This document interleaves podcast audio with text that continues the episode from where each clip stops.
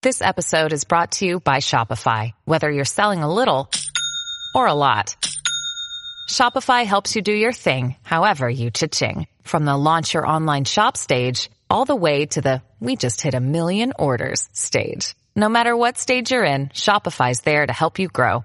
Sign up for a $1 per month trial period at shopify.com slash special offer, all lowercase. That's shopify.com slash special offer.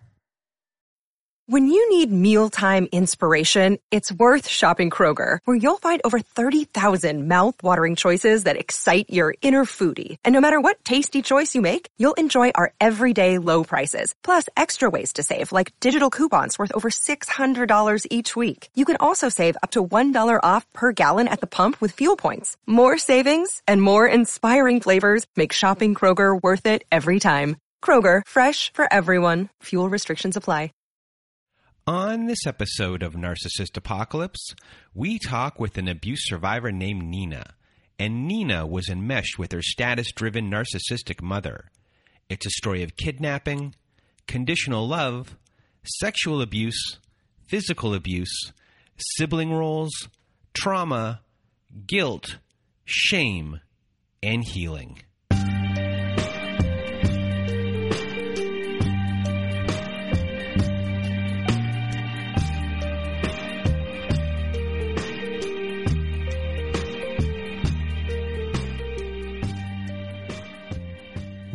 Welcome to Narcissist Apocalypse, everyone. With me today, I have Nina. How are you? I'm very well, Brandon. How are you today? I am doing well, and today we're going to hear your story. It is a family story. And before we get to uh, Nina's story, I just want to say that I am Brandon Chadwick. I forgot to say that at the beginning there. And if you want to be a guest on our show, please do go to our website at narcissistapocalypse.com. Top of the page, there's a button that says guest form. When you click on that button, it takes you to our guest form page. Read all the instructions and send us an email at narcissistapocalypse at gmail.com or uh, please just fill out our form and press the submit button. And today you're going to hear uh, Nina's story. It's not an easy story to tell, it's a family story.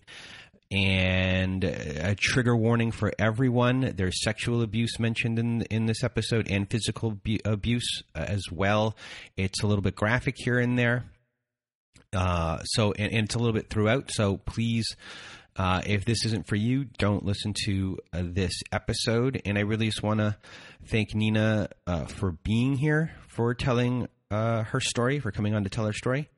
And, um, you know, this is it's a heartbreaking story, this one. So I really want everyone to kind of get prepared uh, for for this story. It's uh, not an easy story uh, to hear. It's it's a you know the psychological abuse as well in in this story is uh, heartbreaking. It really is. So a big thank you to uh, Nina. And now, without further ado, Nina, the floor is now yours. Thank you so much, Brandon.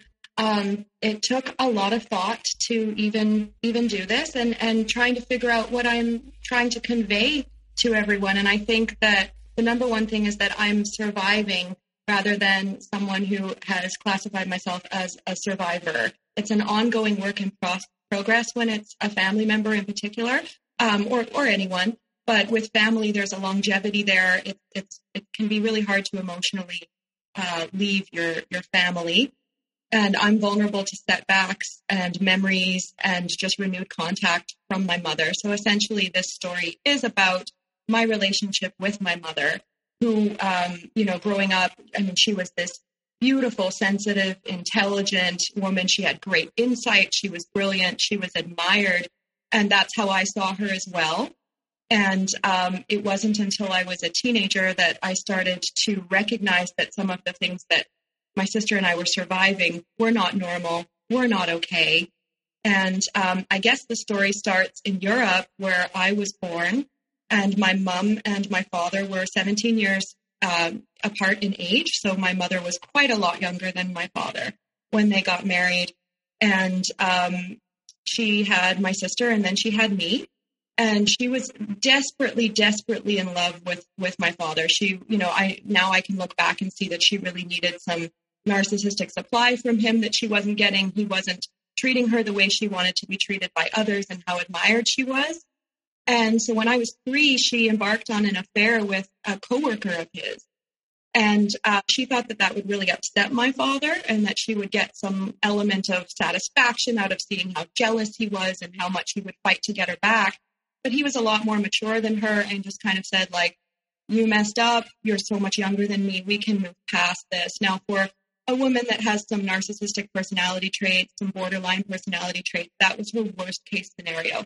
He wasn't screaming that he was going to try and kill the other guy. He wasn't saying, I can't live without you um, I, I can't stand the thought of you being with someone else. So she really upped the ante and she said, okay, I'm just, I'm going to leave you then. If you don't want me, I'm going to leave you. And he said, well, you can't leave me. We have these kids. We have to do it properly to court. Um, I remember the day my mom kidnapped my sister and me. We, uh, my, my father was in the backyard actually sunning himself. And um, we said goodbye. She said she was taking us to the park and I never saw him again until I was 18 years old. And from my house, we drove across the country at that time to um, what would be my stepfather's house. And then two weeks later, we moved to Canada. And how old were you here? I was four, and I have not a lot of memories of I you know I, I used to ask my mother like would I ask for my father? Would I ask where he was? And she would very vaguely say yes you would ask but we would just explain that he didn't want you or that he wasn't making an effort to see you. And you know you understood that. I would say my sister was almost six. She suffered quite a lot more. She had quite a a, a, a more featured relationship with my father. Um, lots of different features lots of different time spent together that i don't particularly remember it for so she really suffered and all of a sudden we had this new father figure and he he thought my my mom was just the most amazing woman he really sort of bought into the narcissism. He gave her praise all the time. He was uh, taking portraits of her all the time. He was a really good photographer. Um, and just basically, you know, we weren't, no one was allowed to have a negative thought about her.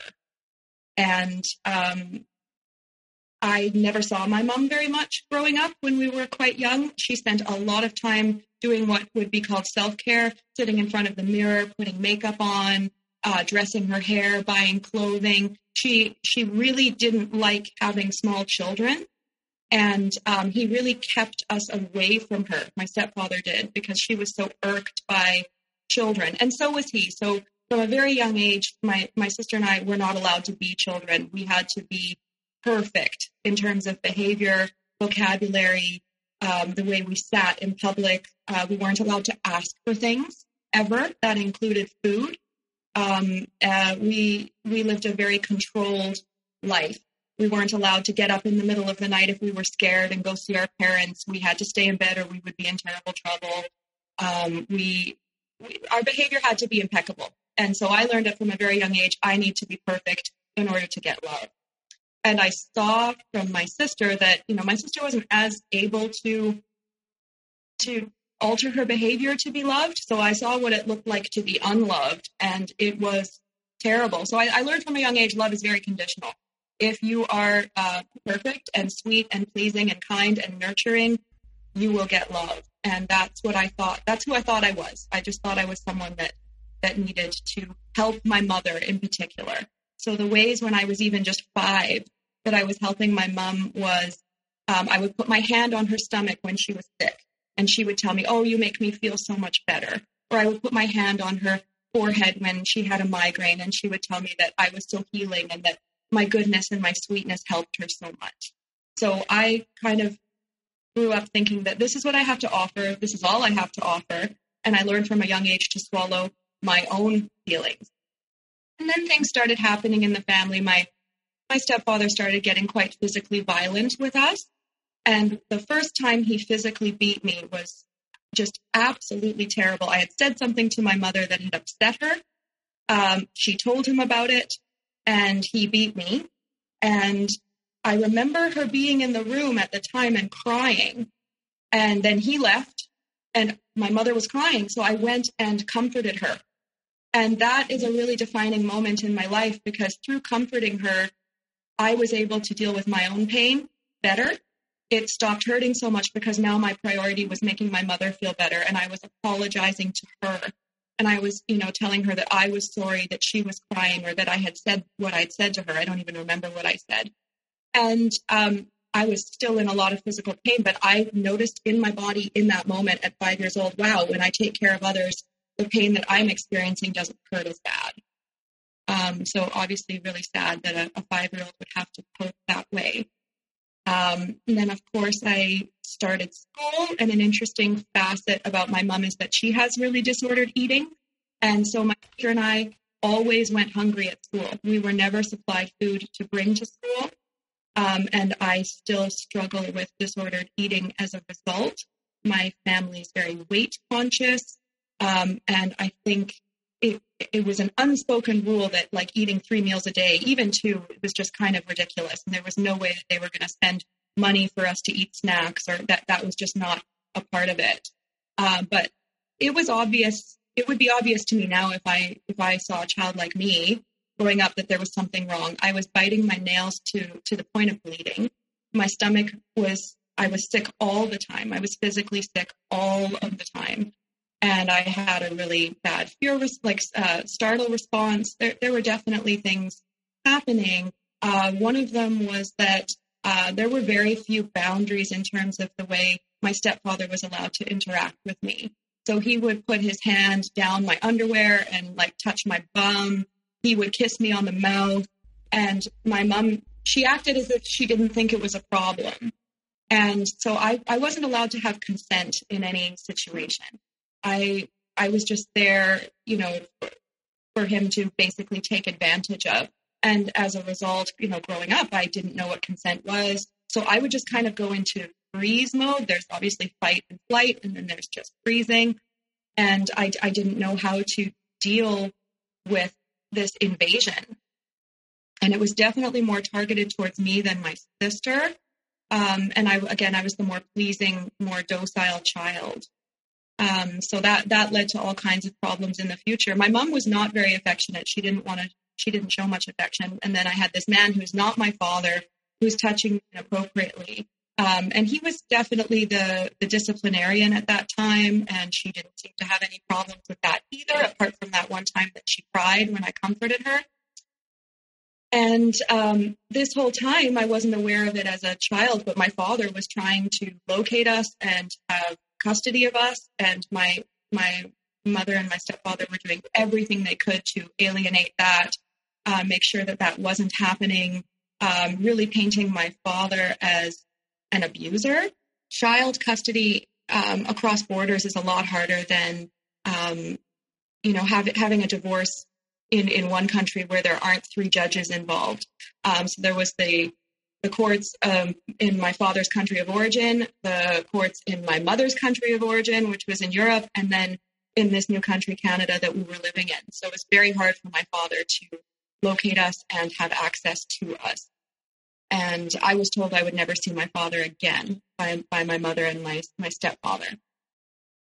Families have a lot going on. Let Olly help manage the mental load with new cognitive help supplements for everyone four and up, like delicious Olly Focus Pops or Olly Mellow Pops for kids. And for parents, try three new Brainy Chews to help you focus, chill out, or get energized. Find these cognitive health buddies for the whole fam at olly.com. That's O L L Y.com. These statements have not been evaluated by the Food and Drug Administration. This product is not intended to diagnose, treat, cure, or prevent any disease.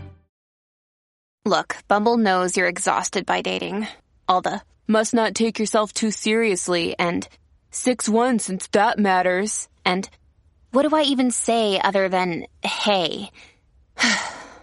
well, that's why they're introducing an all new Bumble.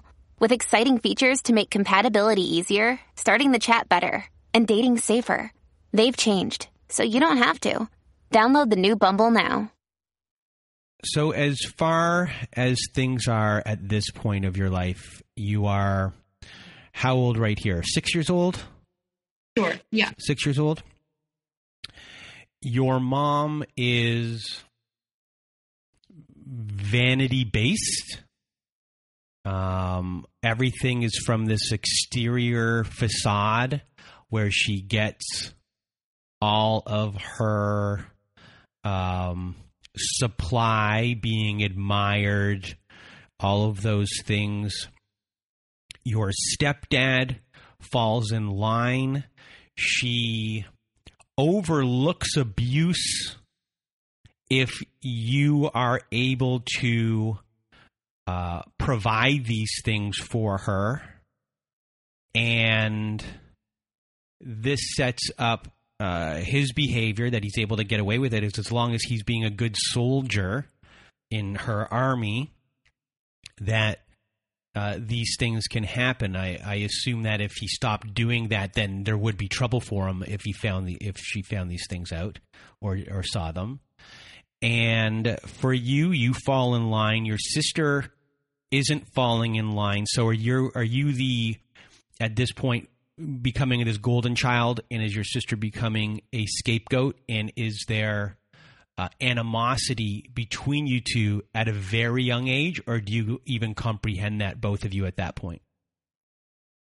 That is such a good question. Uh, yes, I was by all accounts the golden child. I knew from a very young age that was the case. I don't know where I how I understood these concepts. I knew my sister was the scapegoat. I knew that I had to remain the golden child. That was my method of survival. I have a lot of guilt about that um, because part of being the golden child was also, you know, not treating my sister well because it, it, that wasn't modeled. Uh, my I came from a family where, you know, my sister had a stutter as a child, and my parents made fun of her, and so did I. And um, you know, I, I felt superior to my older sister because I was able to reel in my behavior and uh, get more positive affirmations than she could. And I knew that a lot of the love I was getting depended on her not getting love. And the scars of that, I mean, we'll talk about that later for sure, that that continues. With regard to what you said about my stepfather kind of falling in line and being being a soldier, yeah, he had to be everything to my mom um, I, I think that he has a lot of narcissistic tendencies as well. He was elated to have such a beautiful wife who attracted so much attention, um, who who was also giving him that reputation as as looking like a guy who had a lot of success. All of a sudden, he had these gorgeous kids. We really were um, this beautiful, you know, foreign wife who was just so correct and beautiful. And um, yeah, he he was enamored of her and she had always wanted a love like that. It's just that she didn't want it from him. Um, we'll see as the story progresses. She wanted that from my actual father, so that that made things challenging. Um, but yes, I I was aware at a very young age that I needed to remain the favorite. Um, that was going to be my method of survival. And just a reminder for everyone who's listening who was in the same position as you growing up, there's no shame in what was going on if you were the golden child and you were you're an observer, especially you being the youngest. And you're observing how the whole entire system works within the family and your thought process is that's being done wrong, that's being done wrong, they act that way. This is my path to uh, of least resistance. I'm going to stick with that path. You don't understand why you're doing it, you just do it. And even though like you're six, you're just you're just figuring it out. It, unconsciously, you, you kind of understand why you're doing it, but when you're that young, you really don't grasp the full aspect of um, what's uh, going on. And it's and you know as you get older. Uh, you do, and then there's a certain type of golden children who realize, oh my god, like uh, that was not right, and they try to make amends. Um, and try to be a better person, and you're one of those people. And for the, those that are listening, um, who are who are in the situation as well, you're not terrible. You're here. You're listening to this, and um, you're here to improve your life and and fix what's happened as well. I went off on yeah. a tangent. I apologize. No, no. Uh, really good point. I think it's normal to feel shame. I, I just think that it's it's important to unpack that and recognize that we all do the best that we can as children to survive. Um, and I have, uh, we've had my sister and I've had many conversations. One in particular that I'll share later, where we finally had the guts to talk about our childhood and and what happened and how sorry I was that um, I I wasn't a, a, better sister to her, and she understands why I couldn't be. And and like to understand all is to forgive all at the end of the day. So by now I'm about six. We've moved. Uh, we moved a lot. I went to twelve schools in twelve years. It was a, it was a lot of movement in my life. But we moved uh, from the first location that we lived in, in Canada. And one day we were on a walk. We were walking our dog. It was myself, my my sister and my my stepfather and he let us know it wasn't a discussion. From now on you are going to call me dad. You're not going to call me by my first name anymore. This is what it is now. And um, again i'm a bit of a survivor. I know how to pivot and adapt. So i just started calling him dad right away. My sister it was again it was harder for her. She had had a, a stronger relationship with my actual father. And um, she was punished for not calling him dad, uh, calling my stepfather dad, um, by uh, so he would give me candy, and if she called him dad, I was allowed to give her a candy. So like, look how manipulative that is. Um, to to basically put me in charge of my sister's behavior.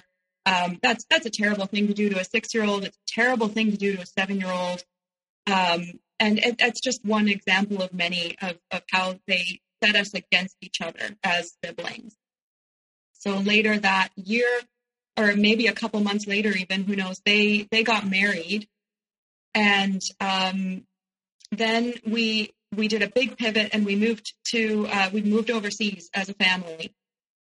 And uh, things were always different when we lived overseas. Uh, we had more money. My mom had more um, more leisure time, more time to take care of herself, more time to buy clothes, more money to buy clothes. So she was she was living really well there for a while. Um, but an incident happened in the in the Middle East actually, where um, because at this all through this time, my my stepfather is still inappropriately touching me.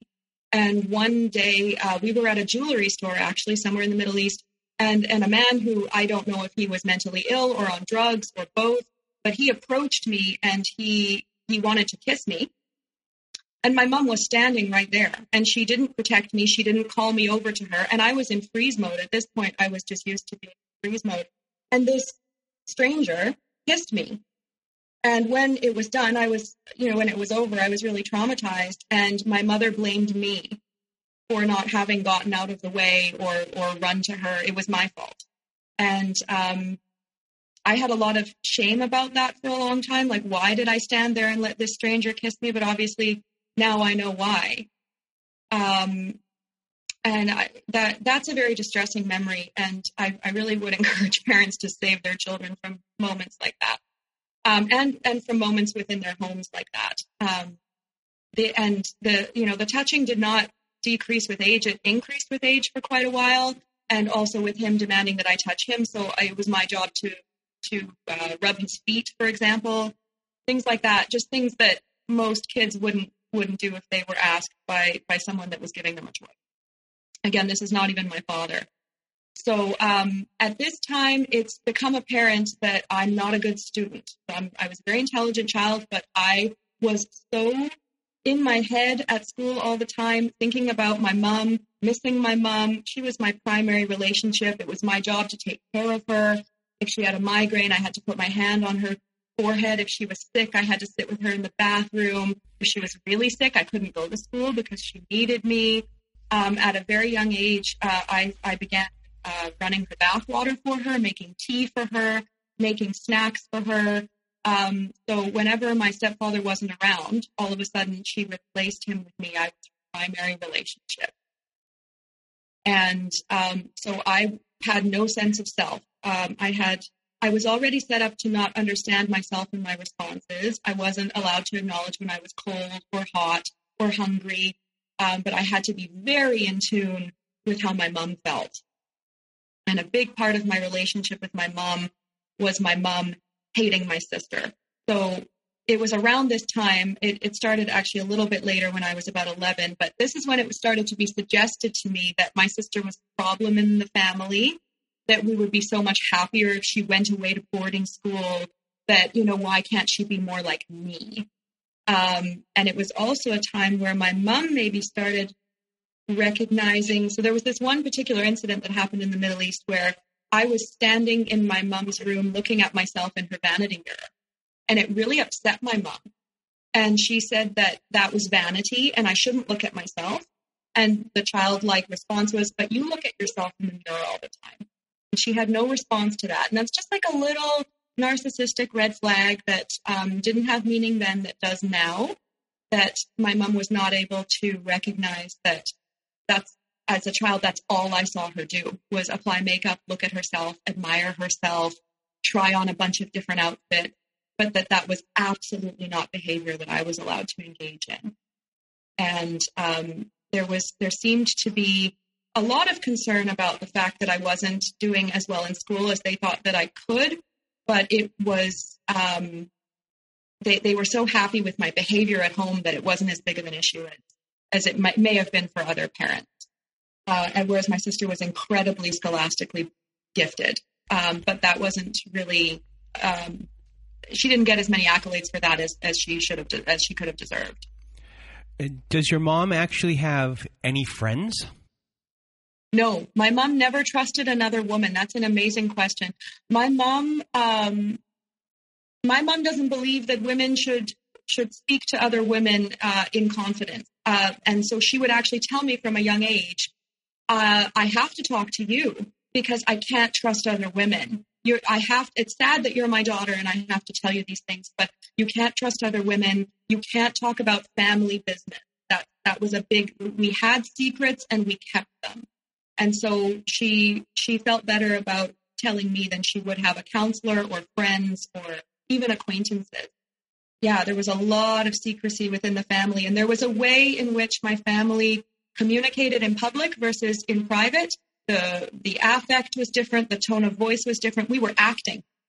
Um, I acted differently in public. My my stepfather certainly acted differently.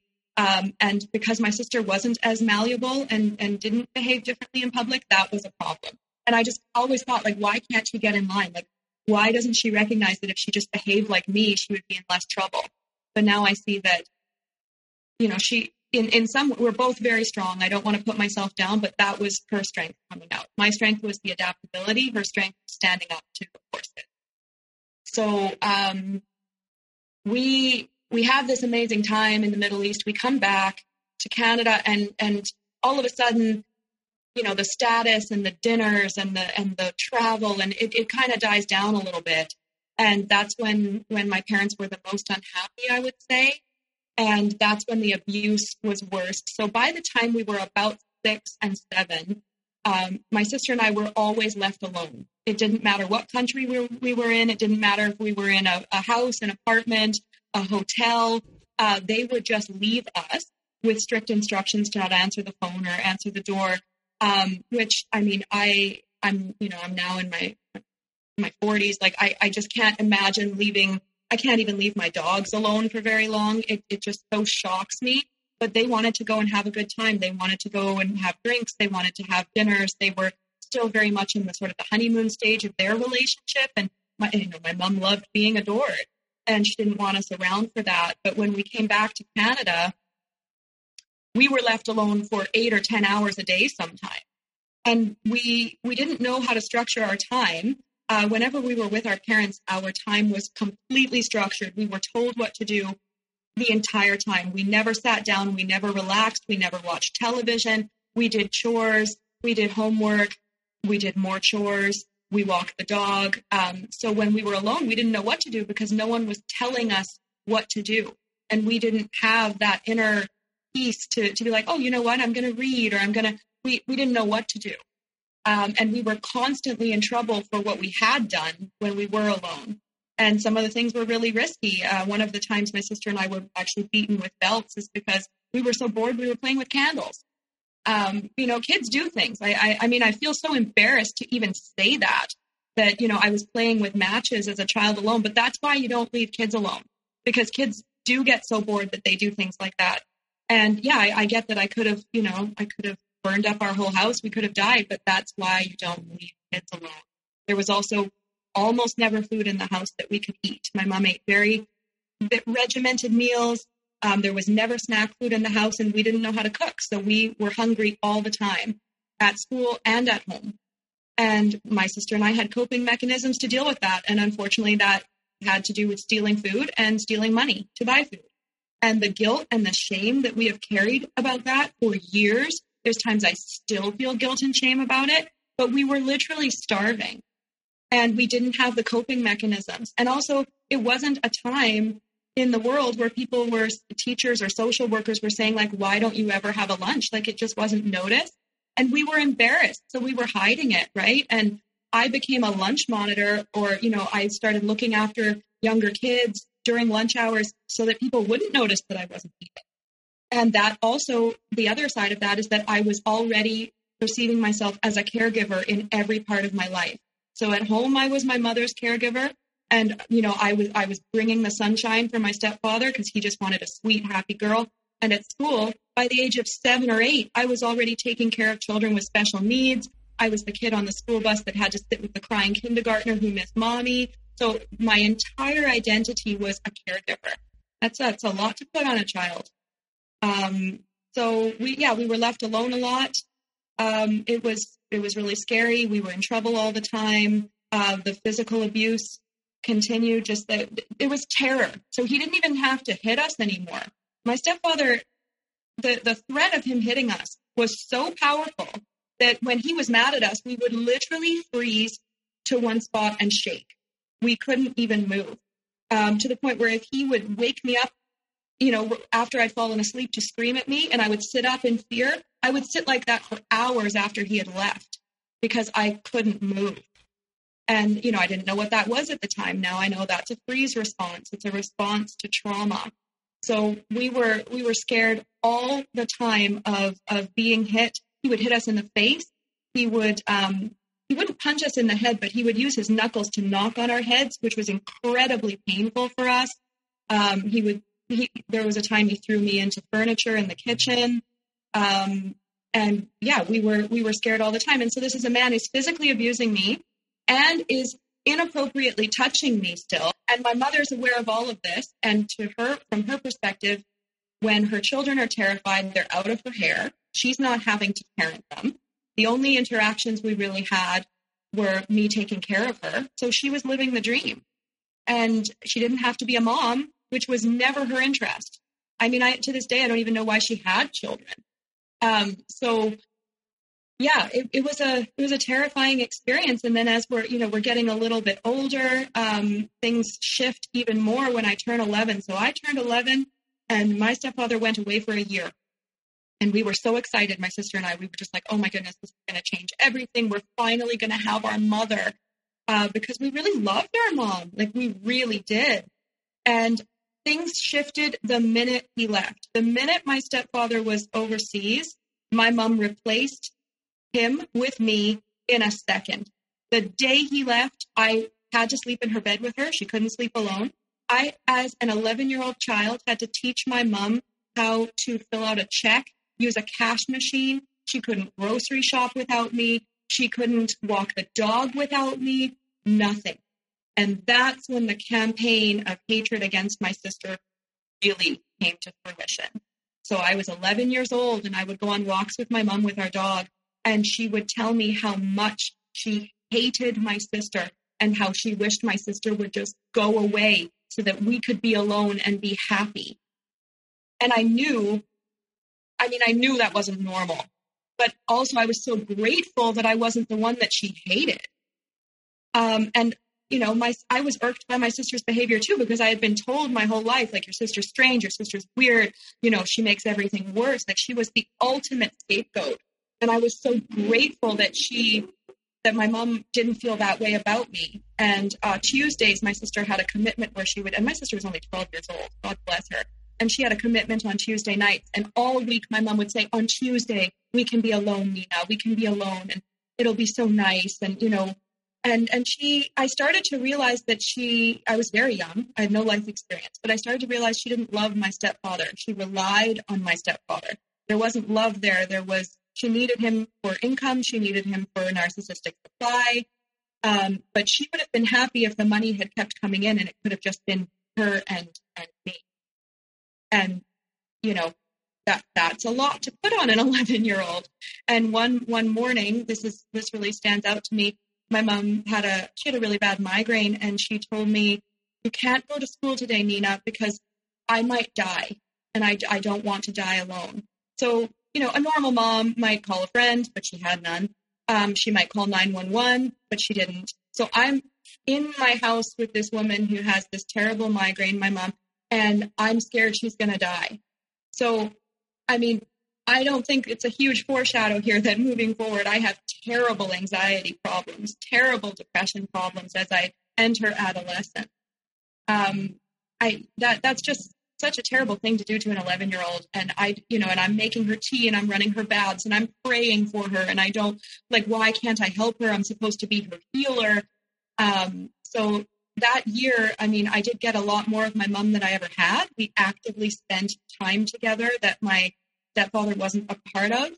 But I became an adult at 11 with regard to like now I basically had a child that I was raising and she was my mother. So you were enmeshed before, but this cements your enmeshment with your mom. When your mom tells you these things about how she feels about your sister, do you ever have a, a conversation with your sister at a young age about what your mom said? Or, or do you say to yourself, that's too mean to even say to my sister if we're not getting along. Um, is there part of you that wants to protect your sister from from all of it? And I guess, um, you know, as far as how you view your sister at from this point specifically on, um, how is it I guess, facing her knowing that uh, information. Right. So I never told my sister that that's what my mom was saying because honestly it was so obvious. Like everyone knew i was i was the favored child. I was providing my son my mother with something that my sister couldn't. I, she, my sister wasn't the empathetic one. My mom didn't love me for who i was. She loved me for what i was providing her. And I, I never specifically said it to my sister. A year prior to my stepfather going away, we went on a walk, my sister, my stepfather, and myself. Walks were always a very dangerous time in our in the childhood. We, if you went on a walk, something terrible was going to happen. And my stepfather told my sister, "Your mother doesn't love you, and you like you better figure it out because your mother doesn't love you. It's because of your behavior. It's because of who you are. There is something wrong with you.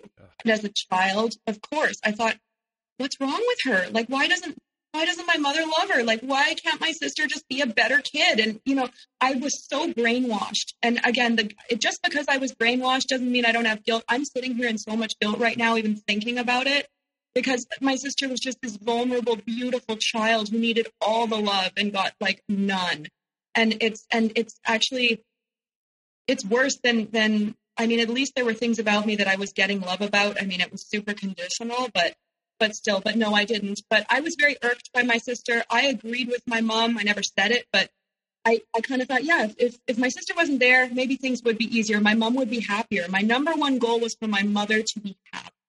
So if that meant that my sister went to boarding school or something, maybe that's the solution my, my sister wasn't providing the narcissistic supply that my mom wanted. So she was useless to her and a nuisance to her. So now the year is coming to a close. I've never been closer to my mother. We have such a bond. I haven't slept in my own bed for an entire year. Um, my mom is dressing me up like her. She's, I remember she once put all this um, like it was like a Chanel uh, fake tanning thing on me because she wanted to see what I would look like with with a tan. She would take pictures of me in her jewelry. Like all of a sudden, I'm sort of becoming um, my mom's puppet, um, and she's finding all these commonalities between us. Like I'm good at yoga, you're going to be good at yoga. I look good in gold, you're going to look good in gold. This is my favorite color. It can be your favorite color. Um, so all of a sudden, she's wanting me to grow up a little bit faster than I was. Um, you know, wanting me to have a perfume or, you know, and I'm, I'm still very, very young. So then my stepfather comes home and he recognizes immediately that my mom doesn't really need him. Um, she really likes the status he provides her. He, she likes the money, but the supply that I was giving her was somehow preferable to her um, she really missed that alone time that we had together. So now all of a sudden, I'm a threat to their relationship. And um, so now I'm still the favored child of my stepfather, but I am not the golden child anymore. Now I'm a problem. Now I'm too close to my mother. Like, you know, it, it was just, it was really obvious that things had changed. And all of a sudden, he's been gone a year. He was never my father in the first place and now I can barely stand it. And um, so I try to get away from kissing him goodnight. I try to avoid him physically. And that is getting me into a lot of trouble. So I'm about 12 now. I'm, you know, I'm becoming a young woman. I've, I've gotten my period. So I'm starting to avoid him by like going to bed without saying goodnight to anybody and saying that I fell things like that and I would be really disciplined for that. Um, I would be told that I was a terrible person. What if one of us died in the middle of the night and we hadn't said goodbye? There is nothing wrong with the way he touches me and wants to kiss me. That is my problem. Um, you know, what's wrong with you? You used to be such a sweet little girl. Um, and so, unfortunately, and you know, I want to tell you that I've healed in so many ways, and I have, but that particular trauma will might never be healed in me. I've been married for uh, 15 years with my husband 18 years, and I we can barely kiss. I can barely kiss or be kissed on the mouth. Um, what I found when I started having romantic relationships is I can kiss people at the beginning, um, but as soon as it's a given for them and they're sort of coming in for kisses and it's assumed that it's okay, I turn my face away, I clam up. Um, and that makes me really sad. Like I didn't anticipate a life where kissing would be abhorrent to me, where, you know, my husband can't kiss his wife. I don't think that's what he thought his future was going to look like. But that is the effect of being, having no consent and being forced to have, um, ha- have, you know, close exposure and, and lack of boundaries with someone that I did not want to be close with and my mother was very pro like no i don't agree with adolescence i don't agree with you quote unquote growing up. This is this he's done everything for you. If he wants you to kiss him if he wants to touch you that's fine. That was really the message. Some of it was spoken some of it was unspoken but all of a sudden i was um, not as sweet and as, as good and as golden as i was um, prior to to having some concerns about this inappropriateness so then, very quickly after that year, it was announced that my sister and I were going to boarding school. Now, that was a hard one because I loved my mom so much and I didn't want to be away from her. And my mom, she didn't want to be away from me either, but the status that this move for them was going to give them and the money it was going to afford them and all of the things, it was worth it to her too. Uh, so we went away to boarding school. And that this is the beginning of of, of a new story, which is how I started to realize that things were really not normal in my in my family. So uh, we, my sister and I, um, at this age, were I'm I just turned 14. My sister had just turned 15, and um, we had lived a very sheltered life. So we had always been sent to Catholic schools, although neither of my parents are Catholic. They wanted us to they they were very honest. They they thought the discipline in Catholic schools was better. They thought we would, you know, be better girls. They were really concerned about our like I don't want to say virginity, but our our uh, purity. They didn't want us looking at boys, interacting with boys. They didn't want us behaving like teenagers. They didn't want us to have friends. We never went to people's houses as friends. We never had friends come over to our house ever, no matter where we lived or what we did. Um, we weren't allowed to take part in dances at school. We weren't allowed to. There was actually a dancing segment in my physical education class, and they wrote a note saying that I wasn't going to participate. They didn't want me anywhere near boys.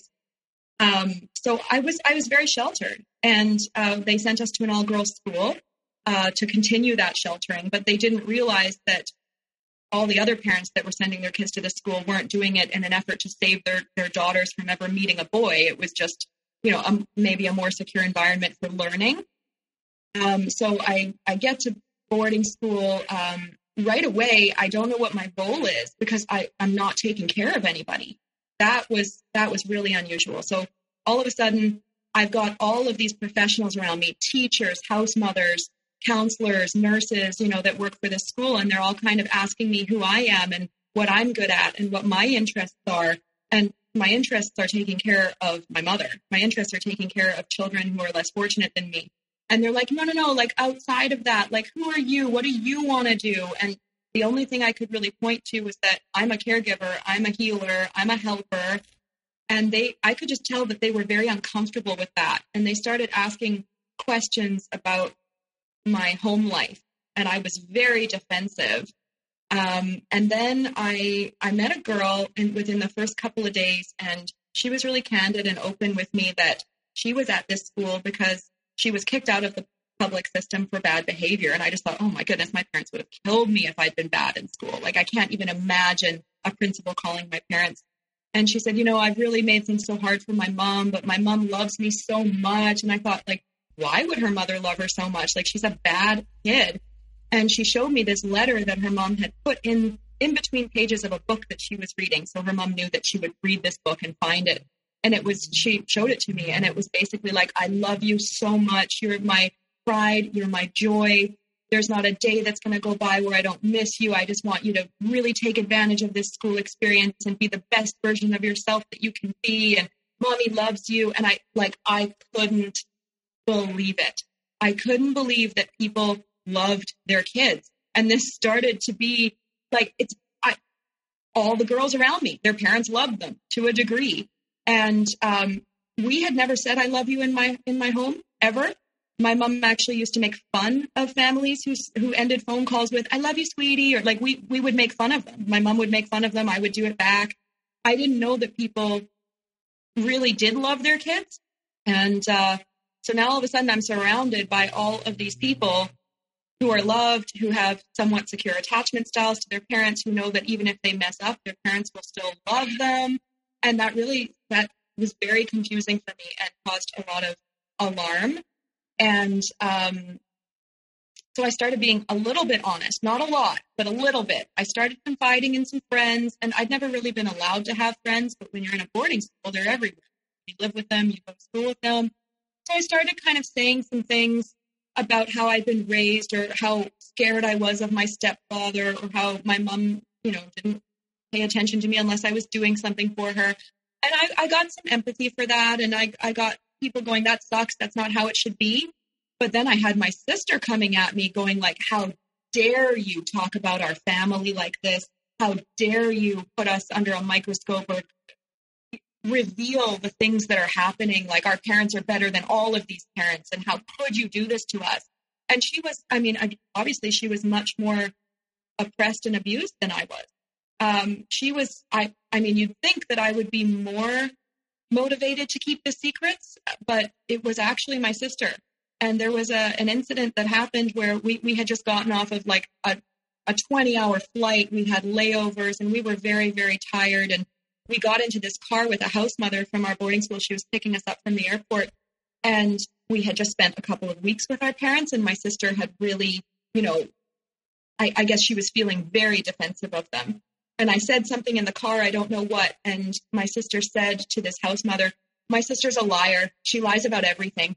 You know, she lies about our parents. None of that is true. Our parents are great. And the house mother, I was so embarrassed. And I, I just thought maybe I am a liar. And I'll never forget the house mother. She was like, okay, girls, like, let's just take a breath. We're so tired from this journey. And I'm crying, and my sister's crying. And I realized, like, my sister was afraid of what I was going to reveal about the visit that we just had. And so she just off the bat, as soon as we got in the vehicle with this this woman, just wanted her to know that Nina's a liar. Um, and um, there was still a lot of guarding that was happening um, of of the family secrets, and the visits were the the family dynamic was really shifting. So when we went to, um, uh, you know, the Far East to visit the parents, um, my my mom was really happy that I was there because she wanted me to know what a terrible husband my stepfather was being to her. All of a sudden, she had no loyalty to him. All of a sudden, he was the problem, not my sister. So she, the scapegoat, everything was now his fault. Um, and he wasn't giving her the attention that she desired anymore. He was embarrassing her in public. He didn't have as much status as he should have. Um, and she was kind of in those moments, she would admit, I guess, for her own gain, that he was abusive towards my sister and. And then one day, my sister and I got a little bit comfortable, and we kind of said, like, she was complaining about my stepfather, my my mom was, and we kind of said, yeah, like he's done this and this and this to us. And my mom flew into a rage, uh, said that we had uh, false memory syndrome. That was that was uh, a claim that we would hear for years after that, that we made up so much of the abuse. We made up the inappropriate touching. We made up being locked out of our house. Our parents used to lock us out of our house for hours and hours at a time when we were children. Uh, we were told that we were lying about never having food, that we were expected to do so much around the house. Basically, we were insane. And um, that really mended a fight that she had with my stepfather because she could go back to him and split against us and say like you won't believe what the girls are saying about um, and that's when i became aware of the triangulation at that age so how old are you at this point? point 15 so you are 15 here and your sister's uh, around 16 years old here. And I just want to say like how bad both of you have it.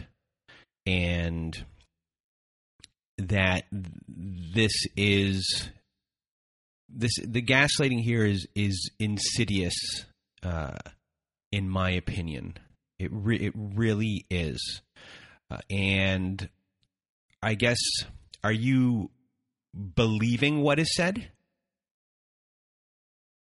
so if I hadn't had my sister there, maybe I would have thought that I was crazy. Sure. Um, when you're being, I, to me, like, is it gaslighting? You know, I, it was, she was basic, my mother was basically telling us that, well, everything that we were remembering wasn't true, that we were um, making it up, that we were sick. You know, what has boarding school done to you? Um, and again, they were so disgusted by adolescence as well, just any kind of feeling from teenagers. Like, believe it or not, a little bit off topic, but when I was 14, they sat us down and made us watch a Beatles concert. And you know how back in the day, all the girls would scream and, you know, they were so excited for the Beatles and they, sh- they would point to them and say, this is mass hysteria. This is disgusting. Don't you ever behave like this. You will be so ashamed of yourself for the rest of your life if you behave like this as a teenager. You be an adult you don't behave that way. So there was that that element of it, like just behave perfectly. And now we're being told, well, no, you you also need to remember things differently.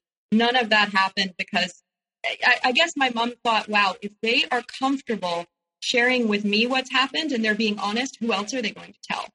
And she knew that I was surrounded in this school. I was a very, very amazing school. I was surrounded by health professionals, teachers, counselors, house mothers that had social work degrees, you know, masters in psychology. I think the fear came in. So what do you do? You tell your daughter that she's a hysterical teenager and that um, none of this is real. And by the way, you're super ungrateful, both of you. She, that's when use the language. They the term ungrateful bitches started, and that is to this day we are referred to as the ungrateful bitches. My my sister and me, and that again, very hurtful but yes, I think if my sister hadn't uh, been witness to what uh, like that we were each other's witnesses about what we survived, and we were there that day in that tea room in the in the Middle East, saying to our mom, "You're really mad at our stepfather, and so are we because of what he's done to us." And it actually ended up strengthening her relationship with him because she was so mad at us. Um, yeah. So I guess before we continue, um, were there things that you wanted to do as a child that you were told you were bad at or you were just don't even try and all these things that you wanted to experiment with? Like what would be like the number one or two? Because you know your teachers and the counselors there at the school wanted to know these things about you and you didn't even have any answers for them. But were there things like a deep down that you did want you just were too scared to even voice those things absolutely so um, the first is dancing I would say that's that's like the biggest. That's one of the saddest things in my life is that I never learned to dance. Um, my again, it was something to do with with um, chastity or uh, purity, but um, we were not allowed to use our bodies in that way. We weren't even allowed to take part in the dancing that was happening at school. Um, so I I grew up really uncomfortable in my own body and like just I, I, don't have that comfort that people have that you know we're allowed to use their bodies their whole lives you know for for movement and and expression shall we say.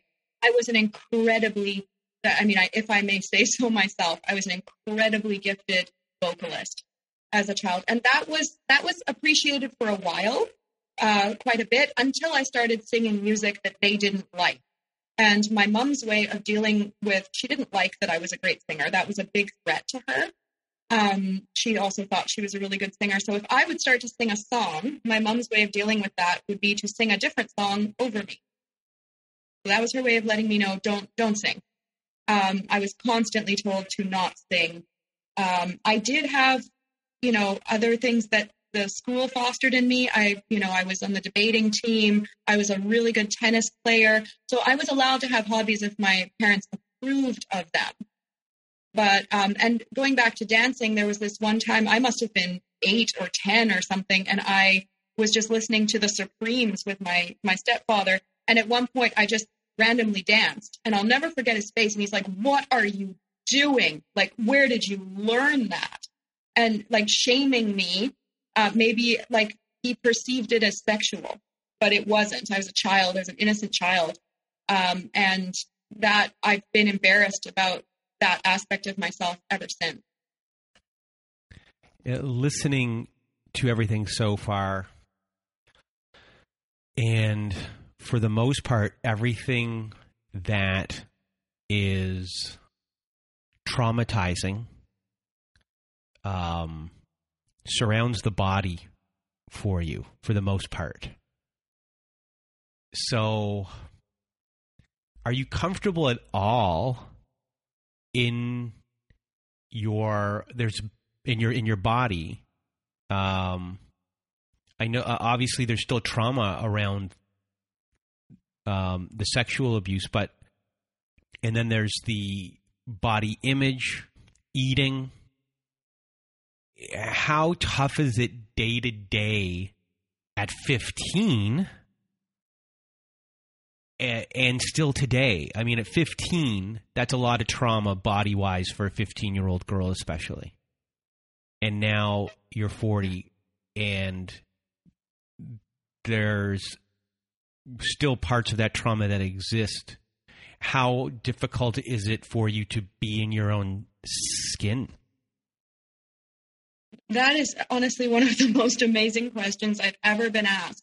So, at 15 in particular, um, I was um, I was very developed. Like I've always been very busty, and I, I had a body that was approved of in my family to a to a degree. I was very feminine, which is like what my stepfather liked. Again, pretty gross that I know that, but he he really liked my body. So I, I thought, okay, my body's fine as long as I don't move it in any suggestive way. We're good.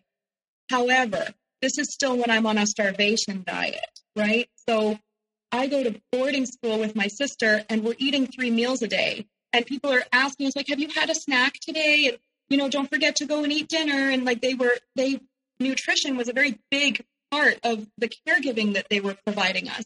So my sister and I did gain weight. And when we landed at the airport and our parents picked us up for our first visit, my mom like was disgusted by us, disgusted by the weight gain. Um, and around that time, also, I started to develop some health issues around. So now we know it was like I had cysts in, on my ovaries and things like that. But the way that manifested outwardly was I had really bad cystic acne. And my mom told my sister, actually, my sister told me this later, that she had told my sister, I'm so, I can't even hug your sister. I'm so disgusted by her skin and her weight. Like, I'm just disgusted by her. Um, so, and we were in a country where you really didn't need prescriptions to get drugs. So my mom put me on antibiotics for five years to clear my skin, for five years. When we returned to Canada as a family, I was on Accutane three times and no one ever bothered to check if there was an underlying hormonal issue that was causing this acne. It didn't matter. As long as it was gone, it doesn't matter. And as it happens, I was I was in a lot of um, pain and I did have cysts that burst in in my uterus and things like that. And I never once got care for that. Um, now in my body, I'll just go back to I'll, I'll come up to now. I have um, I have a partner who who really like who, who compliments me in a way that is normal and fine and is not is not indicative of of him giving me narcissistic supply. He he praises my health and my form, um, my eating habits. You know, he's he's a cheerleader for me. Um, I I guess I I've I'm conventionally attractive, I guess, and I have kind of thought, well, that's an ex- that's an expectation. My mom was beautiful. I've got to do my best with what I've got. Um, I'm not saying there's competition with my mom. Uh, my mom was actually always very hurt when people suggested we looked alike uh, because she thinks she is so much better looking than me, obviously.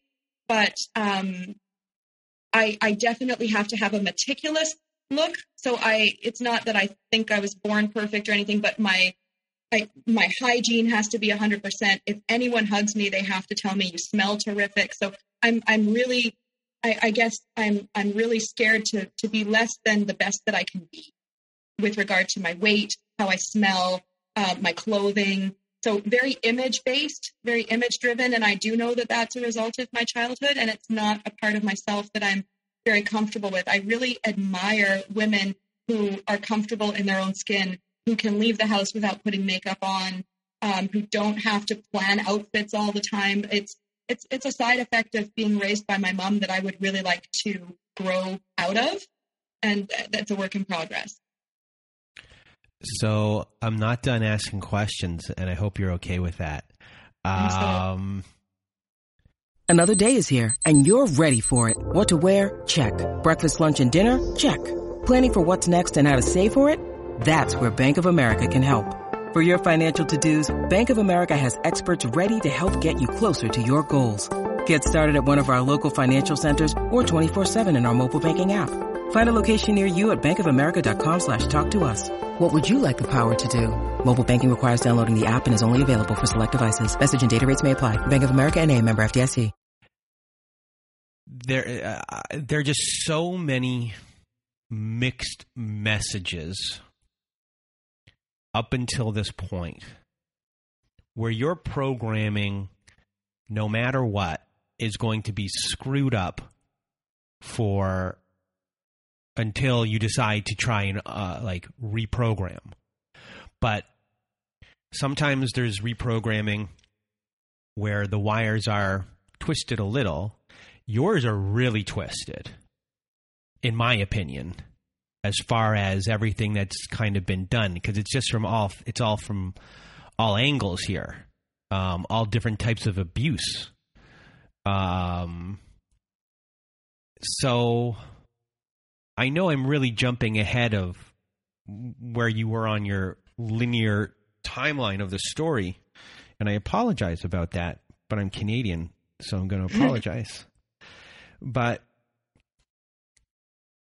with with all of the mixed messages that are going on, um, there has to be a certain point because this is the same with computers, and it's the same with how programs are written.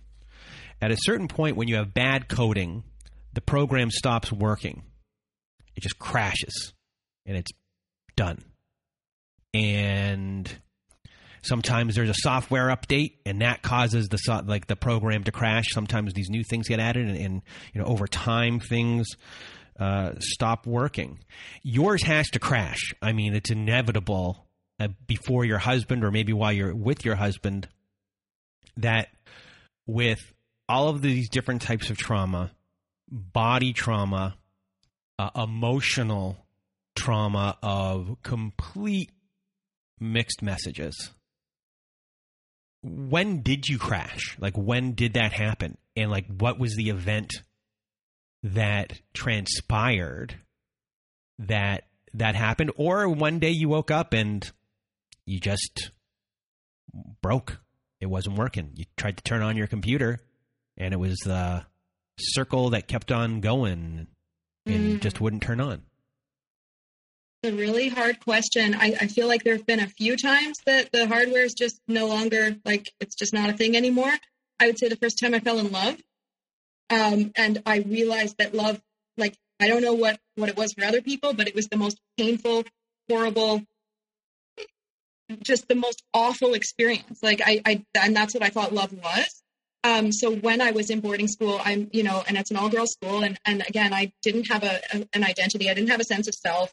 Um, I knew to freeze when things happened that I didn't like. I met a very precocious girl and she definitely wanted to have sexual knowledge of me.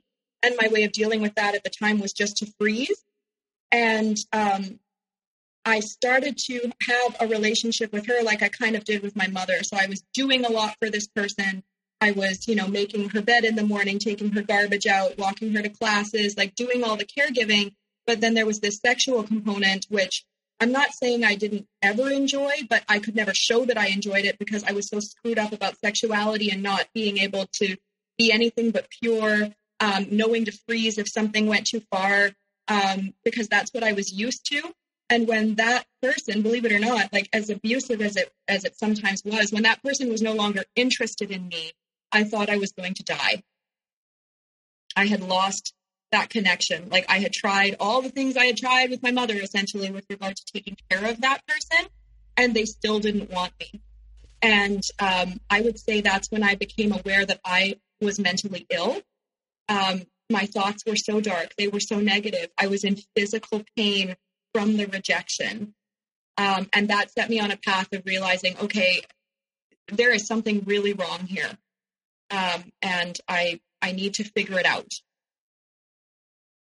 I hope that makes sense. Yeah. eh, When did you start to go to therapy? Uh, that year, so that year, the school recognized something's wrong with Nina. Something is wrong here. Um, and they wrote to my parents and said, "Your your your daughter's exhi- exhibiting signs of depression, anxiety, um, performance anxiety that in class, all of the things." And they wrote back a scathing letter. My stepfather did, basically saying, "Don't psychoanalyze my daughter. She's better behaved than all the other kids." And um, they, my daughter needs her mother. She doesn't need a counselor. She doesn't need anything. So the school actually sent me secretly to um, to counseling. I, I didn't have to tell my parents. And uh, the counseling at the time was a lot of work that I wasn't ready for, which was like, you know, how does your body feel? Like how, wh- you know, trying to teach me breathing, trying to teach me like it's okay to be who you are. And I'm like, well, I don't know who that is. So what are you talking about? I was, I was really, um, I wasn't an easy client. I was young. I was very defensive of my family. I still believed, you know, in spite of the abuse, my mom and stepfather were like really awesome, intelligent, brilliant, beautiful people. I needed to continue to protect them. Uh, you know, there's this fear always of like, what if I'm taken away from my parents? If I'm honest, like, what's that going to look like? Um, so that the first therapy was it was a bit of a fail. At least the fact that with the school, somebody cared. You know, they they cared. They they they cared enough about you to uh, send you or recommend that you go. And in a way, that's arguably the first real love you might have experienced in that way. Absolutely. Um, there, there were things that happened at the school that were really profound in terms of me understanding what actual love looks like and and what it might feel like. Uh, the acceptance of who I am uh, versus the you know just the the wanting of what I could provide. So the first thing was uh, the first time I was ever sick, and they were like, "Oh, are you not feeling well?" And I was like, yeah, but it's fine. I'll suffer through it. It's I'll go to school. They're like, no, no, no, no, no. Like this is the part of your life where you learn to check in with how you feel. And if I was this sick, Nina, I would stay home. And you know, why don't you get into bed and we'll get the nurse? And I realized like, oh, how I feel matters. Okay. Then they got me an appointment with a doctor because my stomach was always in shreds and ribbons and you know, I was sick all the time. And they're like, okay, well, you have irritable bowel syndrome. And, you know, are you stressed? And I was like, no, I'm fine. And, you know, they had to really work to get me to talk about what I'm stressed about. And ultimately, what I was stressed about at the time was my mom. How is my mom doing without me? You know, she's with my stepfather. They're not having a good time. I miss her. Who's taking care of her? So, you know, I was like, I was missing my child in, in, in other ways. I wasn't ready to focus on myself. And then some things happened when I was um, on vacation with my parents. Uh, one of them was that a cyst that I had um, in on my ovary burst, and I didn't know about that until a couple years later. But I was in so much pain, I couldn't even walk, and I wasn't brought to a hospital. Nothing. My mother gave me a concoction of Valium T3s, and she gave me a sherry. Bear in mind, I was 15 years old, and just told me to lay down. And there was never any follow up for that then the, the following month, I got such bad food poisoning I couldn't keep down water. I was so sick. I and I, my mother was so bored. I wasn't there to take care of her. She, you know, I was sick. And she walked into my room once after days and days of me, like not even really even being able to walk. And she walked into the room, and I was so excited that maybe she'd try and take care of me or say something nice. And she said, I am so bored. And then she walked out of the room. So I started to be like, wow, this is how my family treats me there, here's this other way that my school treats me. And you know i couldn't reconcile those experiences. Like what did it all mean? Um you know it and i still had such a strong connection to my mom but i really liked how i was treated at school and that my feelings mattered. I remember the first time someone asked me my opinion about something an adult saying like what do you think? And I was like, oh, I don't, what? And she's like, no, what you, what you think is valuable. I'm interested in what you think. I, that had never happened in my life. Right. So, um, my sister asks me all the time, like, how did you know that you needed therapy? Because, you know, they tried to approach my sister a little bit about getting help, and she was absolutely a no for that. I knew just based, I guess I had more personal relationships with friends, and I just knew that what was happening wasn't normal. And I knew I was in pain and I knew I wanted to feel better. So I interrupted you there uh, and I guess continue on where we were in the linear part of the story. I think where we're at is we're in the middle of boarding school. We're in the middle of, of my mom for the first time expressing dissatisfaction with my stepfather but we and we need to defend her and we need to uh, empathize with her, but we cannot double down and tell her, yeah, we relate because he doesn't treat us well either. That was not okay. And and he was in no way abusive towards her or anything. She just didn't. Things had shifted a little. Maybe the honeymoon period was over. Maybe he was giving her less narcissistic supply. Um, I think she had hoped he would go further in his career and give her more status, which he hadn't in a while. Um, so I'm going back and forth with my sister from boarding school to to where they're living, and every visit is killing us. Every visit is the worst visit ever. Every visit is um, them fighting. My stepfather refusing to acknowledge us or speak to us. He's angry because now the bond is really broken between us. Like at that point, I maybe would have run away if he tried to touch me sexually or kiss me on the mouth. And I think he knew that and he backed off. Um, I, no one was the golden child. Suddenly, my sister and I were the problem. Whenever they fought, they blamed us. Um, and that was that was new. And then we had to contemplate this new thing of okay, now we all need to go back together and live together. I need to leave boarding school. We now need to live with this tyrant and this narcissist. Um, and like, how are we going to do it? and it was terrifying. And throughout this time, I was also having this relationship at school that was, you know, giving me life and giving me anxiety and and crossing my boundaries. And you know, I still didn't know what consent was. And I mean, this took me years and years and years to figure out. But I was, you know, I was open to abuse at school and at home by by people who were taking advantage of me, essentially. Um, and that was sort of the blueprint for a lot of my early romantic relationships. Uh, was that I was a sweet, good girl. I let whoever it was do whatever they wanted to me, and I would just feel sad when they no longer wanted to. I did not know what love was. I did not know what consent was. I didn't know it was okay to like to be touched or that it was okay to say that's all I want. I don't want to go further. Everything with me does come down to um, my the lack of autonomy that I was taught. So we live together as a family again. By now I'm 16, and my my parents are just disgusted with the thought that they have these two teenagers, that we have feelings, that we have friends now, um, they, they talked so much about like the dangers of replacing family with peer groups. Uh, my, and they never had friends. And I only realized that when I was this age, when I was 16, 17. Wow, my parents have no friends. So I understand why they don't understand why I would want friends. Um, and my sister was sort of arrested developmentally. She didn't go out as much as I did. She almost had no friends. Um, and, you know, I was really I was out there. I was babysitting. I was seeing friends. I had a, a, girlfriend at the time. I was really hiding my what I thought was my sexuality at the time. I because at the time I thought that perhaps um, I was gay, uh, just because I I didn't know anything about myself. So it could it could have been that I was gay. Who knows, right?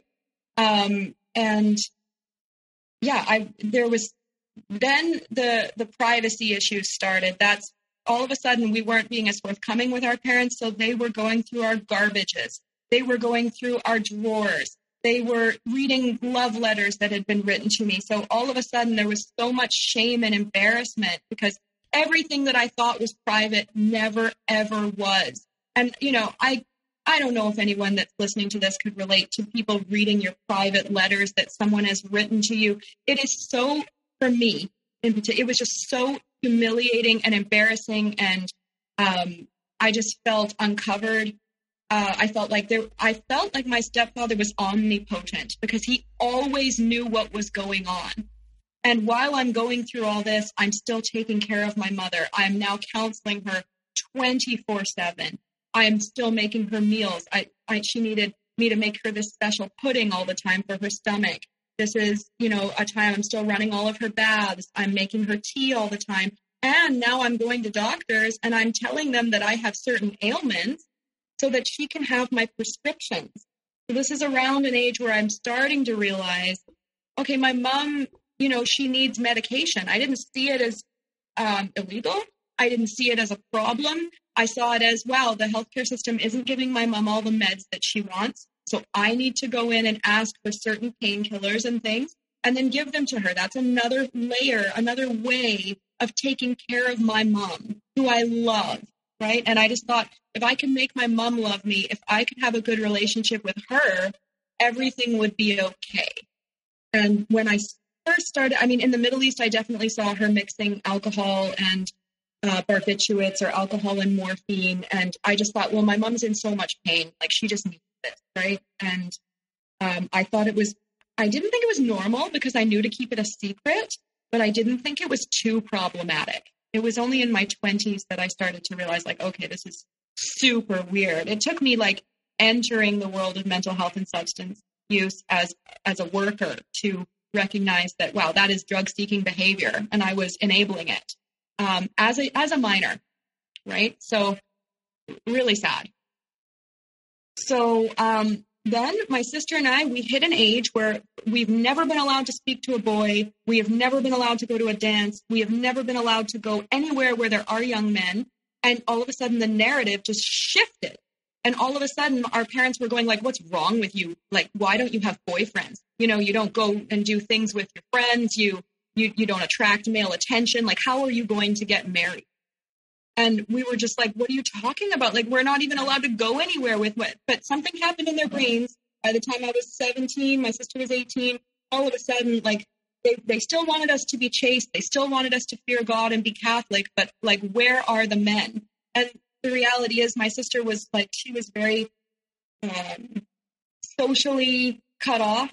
You know, she didn't have even female friends, let alone boyfriends. And I was really afraid of men because of my stepfather.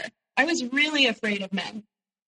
Um, so I was scared to pursue dating with men too. And when I did, wasn't that great. I always dated men way older than me um, that also didn't care about my boundaries. You know, it was it was kind of like reliving the trauma with my stepfather over and over again. And I'm not going to say they were all bad people. Some of them were really kind to me, um, but I didn't have the words to voice what I want wanted or didn't want, and that created a gray area in a lot of my romantic relationships. So um, now I'm at an age where I can leave home, but I can't leave home because I love my mother, and my mother relies on me for everything. At this point, her relationship with my stepfather is really falling apart. Um, she hates him. She's talking about him the way she used to talk about my sister. She's still not a fan of my sisters.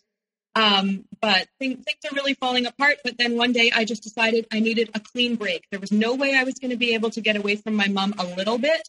So I had to get away a lot. So I moved to a different country for a year and a half. And as soon as I landed in this other country, I called my mom to tell her that I was okay. And she let me know that she was really angry at me and that I was basically no longer her daughter. And I didn't know how to deal with that other than to move on. I, I just, I, my mom had never been that mad at me and I had abandoned her. That's, that's how she felt and also she was glad that I was gone. It was it was this, she wanted me to leave, but she didn't want me to leave the way I left or as far as I left. And all of a sudden, I didn't know how to be around my mom while she was super mad at me, so I just chose to live without her. So for a while, I did, and that's when I started to have some healthy relationships. It's when I stopped um, saying to people, "Oh, I can't do this. I have to go home and take care of my mom. My poor mom. She's so sad and she's so depressed and she needs me." And you know, I can't go to this event because what about my mother? And, you know, and people go like, that's not normal. Your mom needs friends. Your mom needs a counselor. And I'd be like, you don't understand. Like my mom is so special. You don't understand. So all of a sudden I'm learning some autonomy. I'm having some really exciting romantic relationships. I'm, I don't know how, but someone actually like taught me what consent was um, through a romantic relationship. And I started to do some healing. And um, when I came back to the country, my mom was was very mad at me, and I was peripheral. I wasn't welcome in the house anymore. Um, my stepfather apparently, uh, again, th- there was just this emotional, incestuous stuff that was going on. Whereby, when I fell in love with someone, my stepfather would tell my mom, "Well, Nina dumped me for this other person." So he was mad at me. I was no longer you know, full of gratitude for everything he provided me, and I had abandoned my mother. So now I'm the bad daughter. I'm on the outside. Um, my sister at this time is also the bad daughter. So there's no favorite, there's no golden child, there's no scapegoat. So I guess they had to lean on each other for a while. And then one day I got a call from someone and they said, Look, um, you won't believe this. I don't believe it either but your stepfather has left your mother after 26 years. So, um, in this time that they had separated, I had met my husband. My husband is the first man, speaking of consent, that I didn't that, that didn't initiate sex with me. Um, he waited for me to initiate it with him. Everything was very much on my terms, and um, it was very hard for me to have a normal, balanced, healthy relationship. I expected that when I found a partner, he would love me in the way that my stepfather had loved my mother, right? Lots of ad- adulation, lots of praise, and that he would lie for me in public. I came from a family where you lie in public. So the first time I ever went out with my husband, he was still my boyfriend, and someone asked, like, how's your ulcer, Nina? And I said, Oh, it's getting way better and I'm not drinking Coca Cola anymore. And he's like, That's not true at all. Like, you're still really sick. You're drinking the Coca Cola all the time. You're still eating the foods the doctor told you not to. And I was so humiliated. Got in the car and I'm like, What are you doing? Like, and he was like, I'm sorry, I don't know where you're from, but I'm not a liar and you're not a liar and I'm never going to lie for you. And he said it in a way like he wasn't judging me and calling me a liar, but he was definitely setting a boundary that that's not the relationship we're going to have. We're going to have an honest relationship.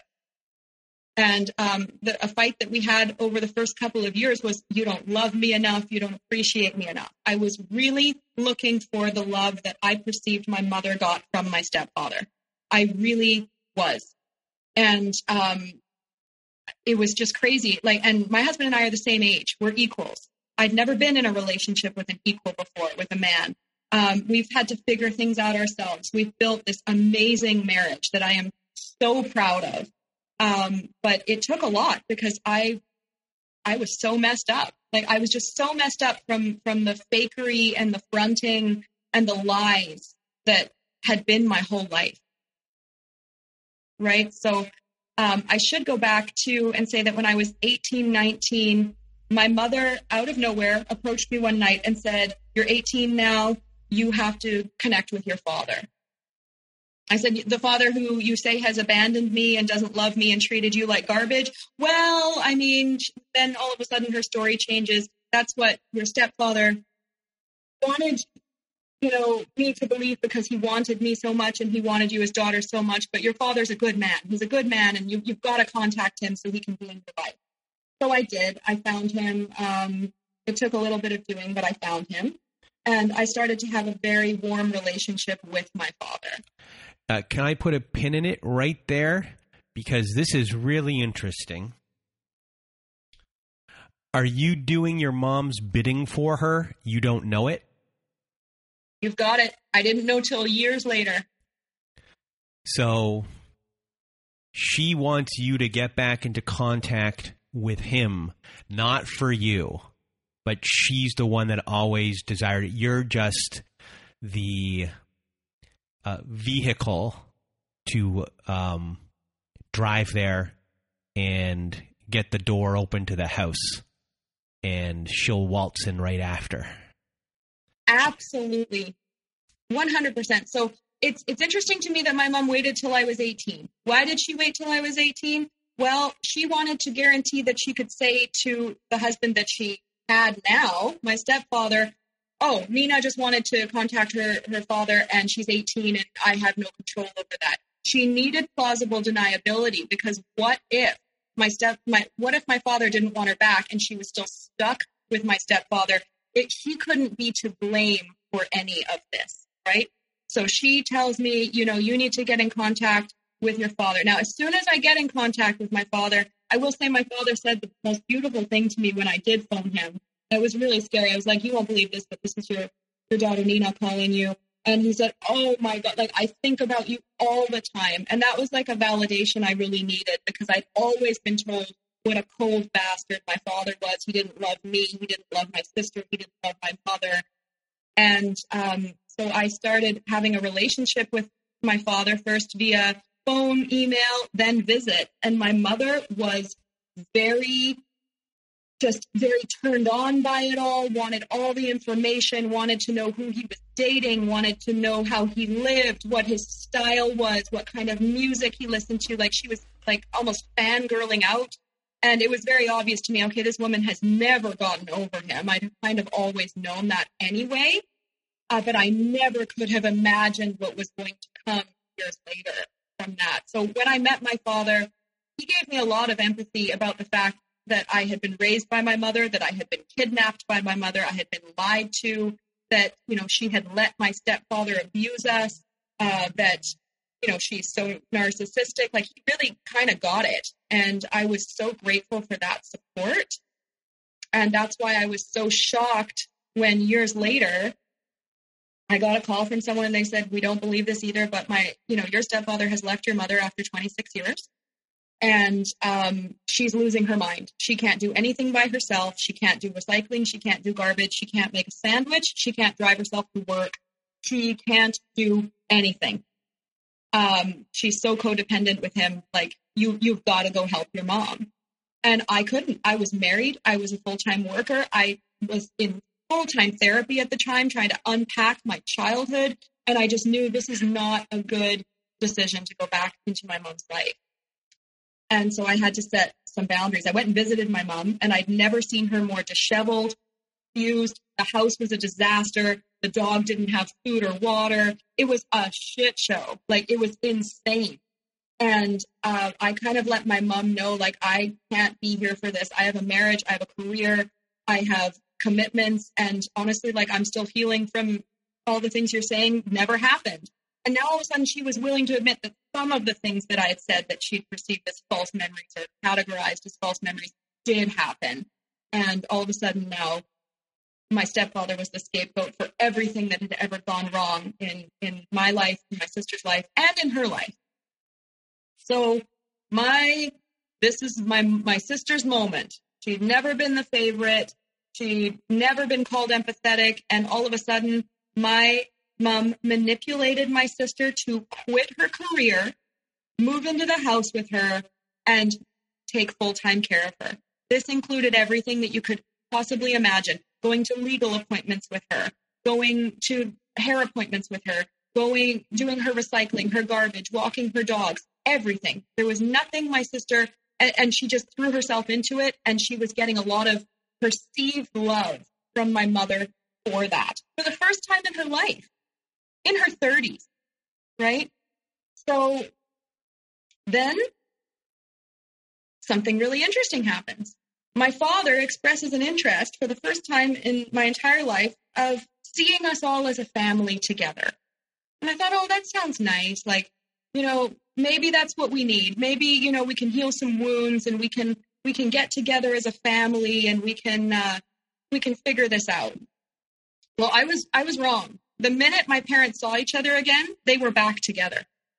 So in spite of everything my father had said to me about the fact that, you know, my mom was a terrible person, that she'd kidnapped us, she'd stolen my childhood away from him, as soon as he saw her again, he was dialed back in and I couldn't say one thing about my mom anymore. My sister couldn't say anything. Like we were just, um, all of a sudden, he was buying into her narrative.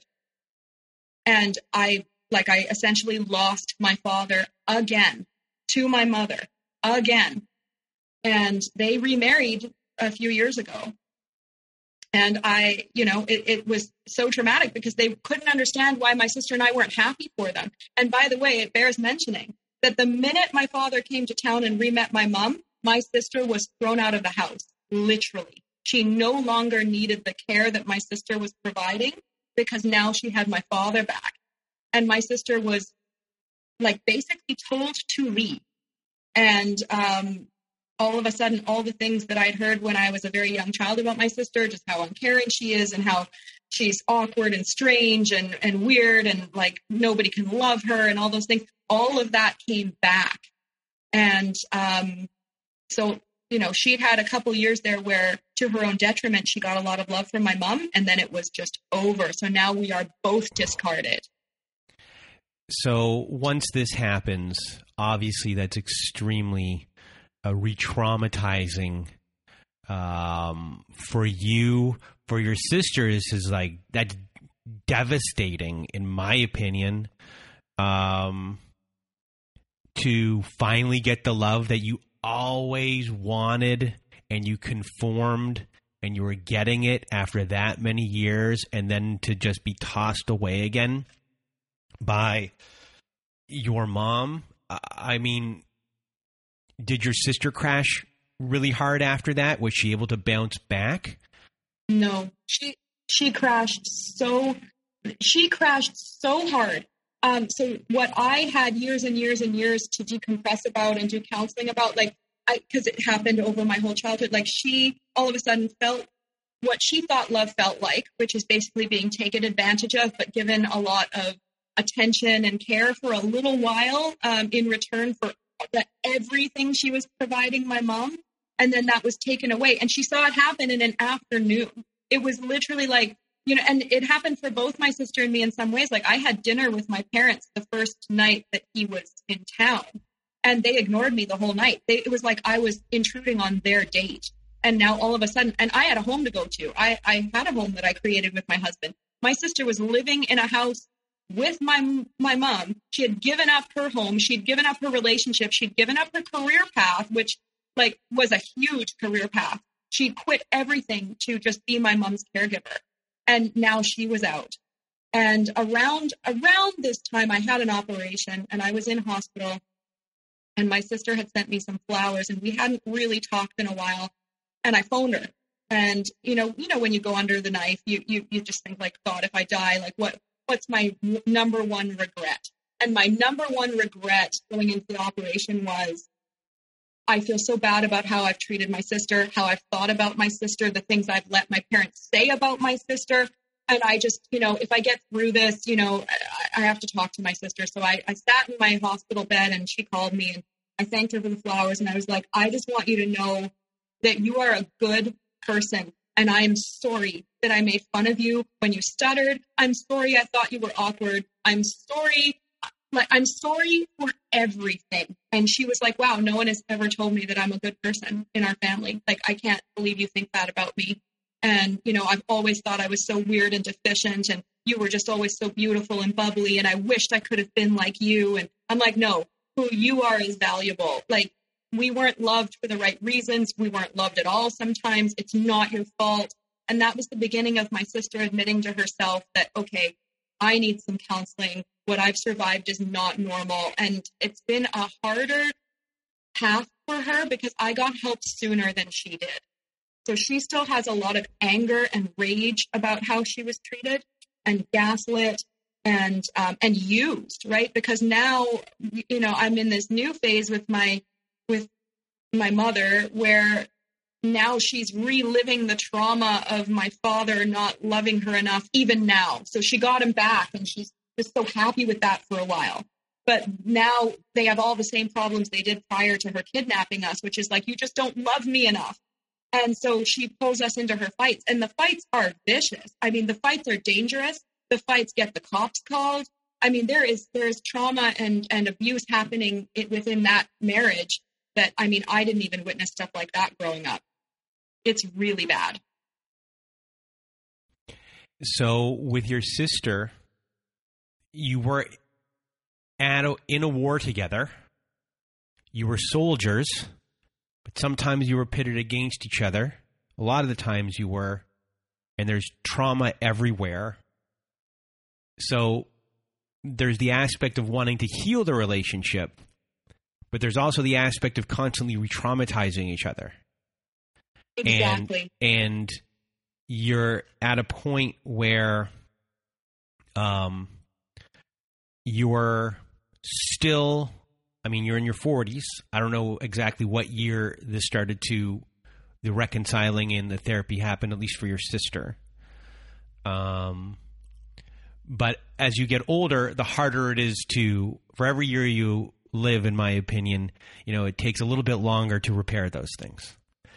If you're trying to do this at the age of 60, uh, you know, it's not easy. But if you're in your 30s, in maybe your early 40s, you you, you got a chance um, to really by the end of the time you're still alive that you're able to have a good life or at least not have the trauma run your life, uh, depending on the severity of things. And your sister and yourself went through very severe trauma.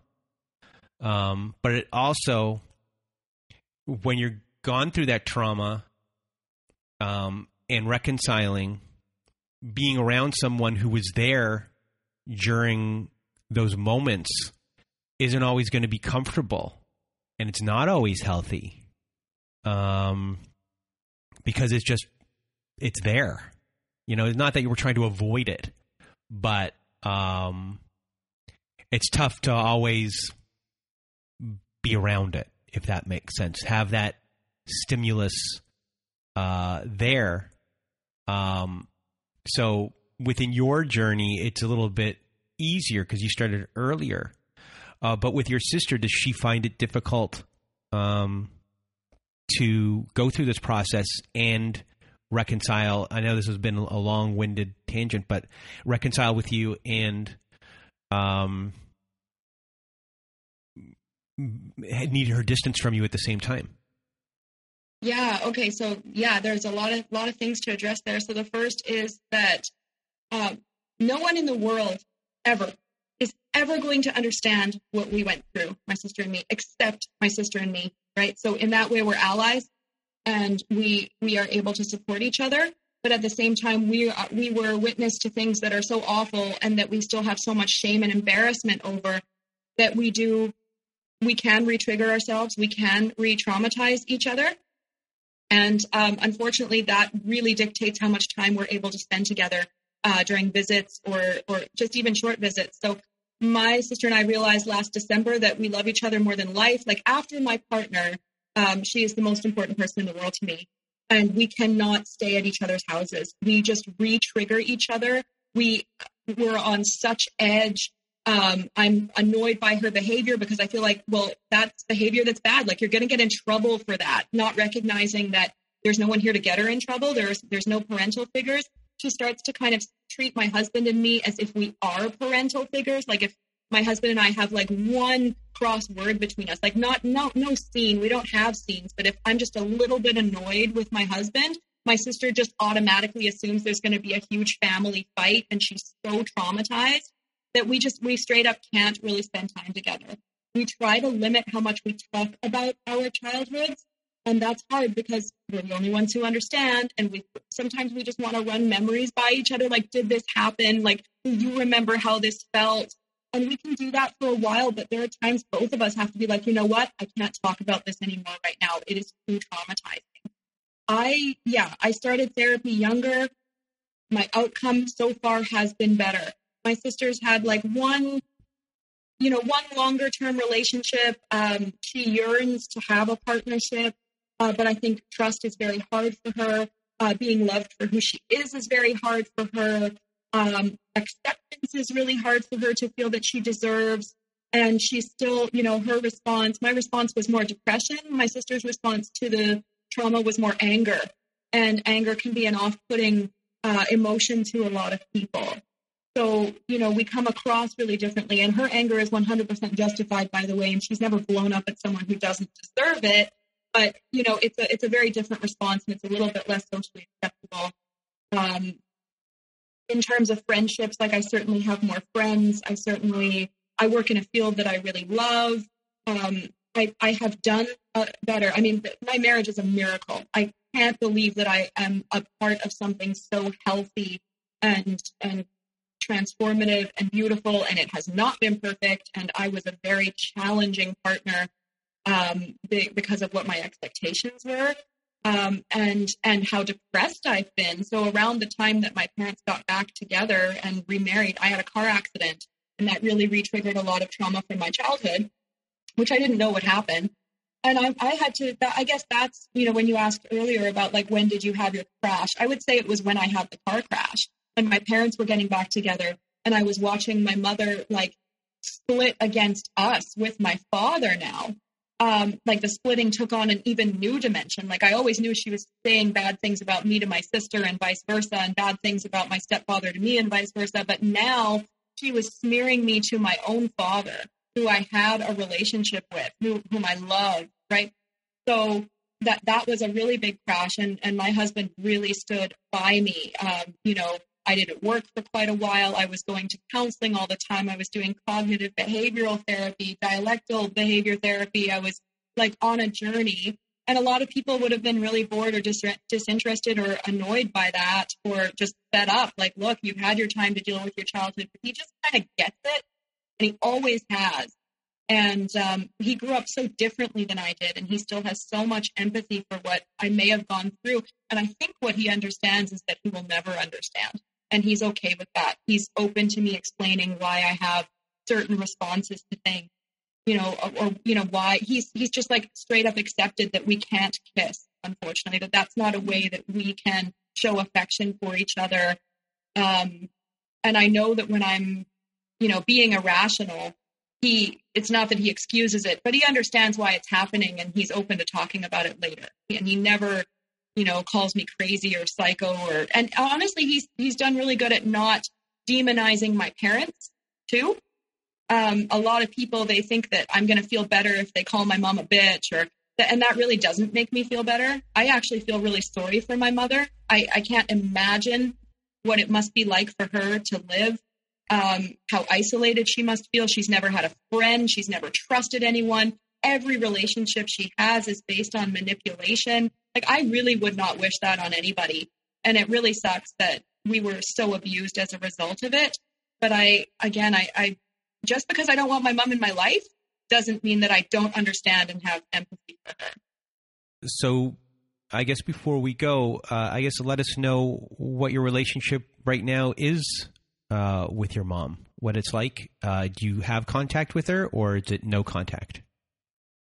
So we didn't have contact for three years, um, and it bears mentioning that people, who, you know, with narcissism uh, character traits and with borderline character traits and all the other, you know, um, pathologies she probably has, it gets a lot worse with age in a lot of ways. So my mom is is kind of moving towards psychosis in her late sixties.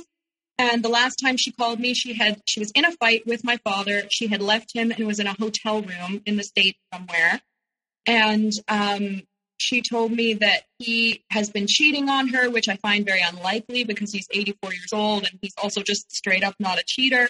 So again, my mom is constantly leaving him and trying to recreate him coming to get her, like kind of like she did she kidnapped us.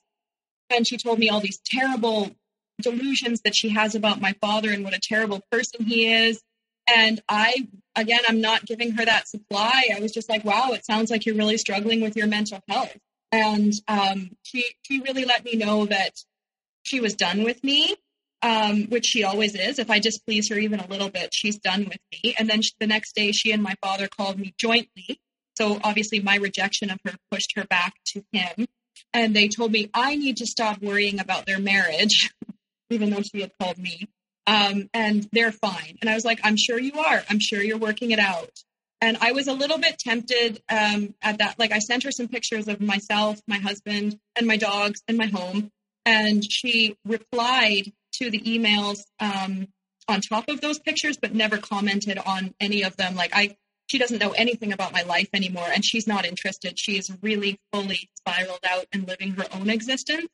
So right now I'm in a place of recognizing I will likely never see my father again. Um, she's very threatened by the relationship that we had, so she's really smeared myself and my sister to him. So I, you know, he's 84. I don't, I don't know that I'll ever see him again. Um, I don't think I'll ever see my mom again. I, I think I'll hear from her again. I do go through stages where if she reaches out to me, I'll block her for a few months just because I'm so traumatized by her contact. Like my stomach is in ribbons and I'm getting headaches and I'm having panic attacks. So I take a break. But ultimately, I do kind of want to know what's going on with her. And also, it helps my sister to kind of know what's going on with her because they haven't spoken in five years.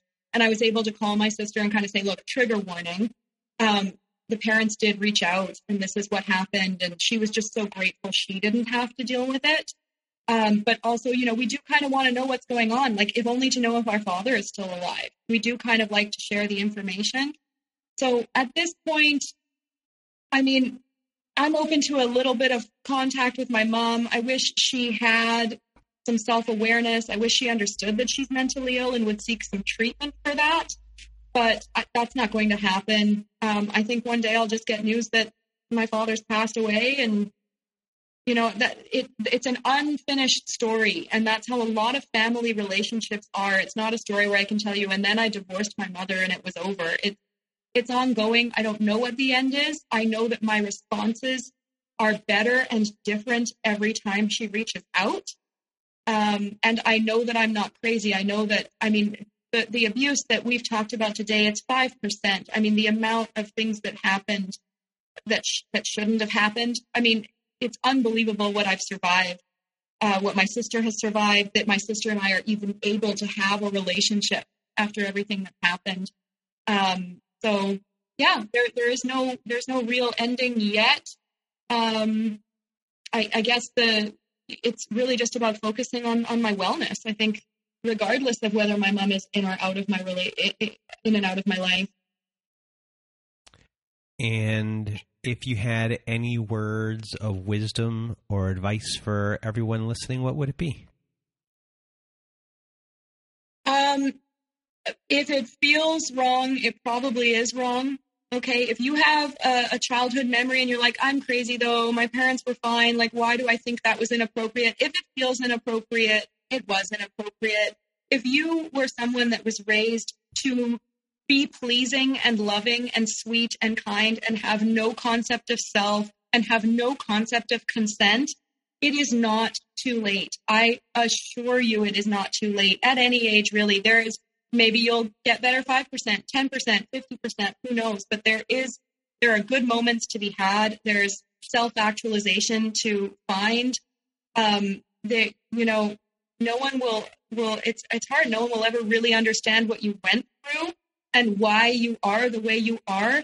But self forgiveness, I mean, it's crazy that victims and survivors have to forgive themselves, but I, I have had to. And it's it's not just a, a, phrase. It's literally I've had to tell myself like I did the best I could to survive. Um, that came out as abuse towards my sister. Uh, that's really upsetting. I'm going to find ways to make that up to my sister, as you know, and most of that just through conversation, um, and just letting her know that I I'm sad for how it was for her. And she's the first to assure me, you were a child. You're my younger sister. Like, it's not your fault.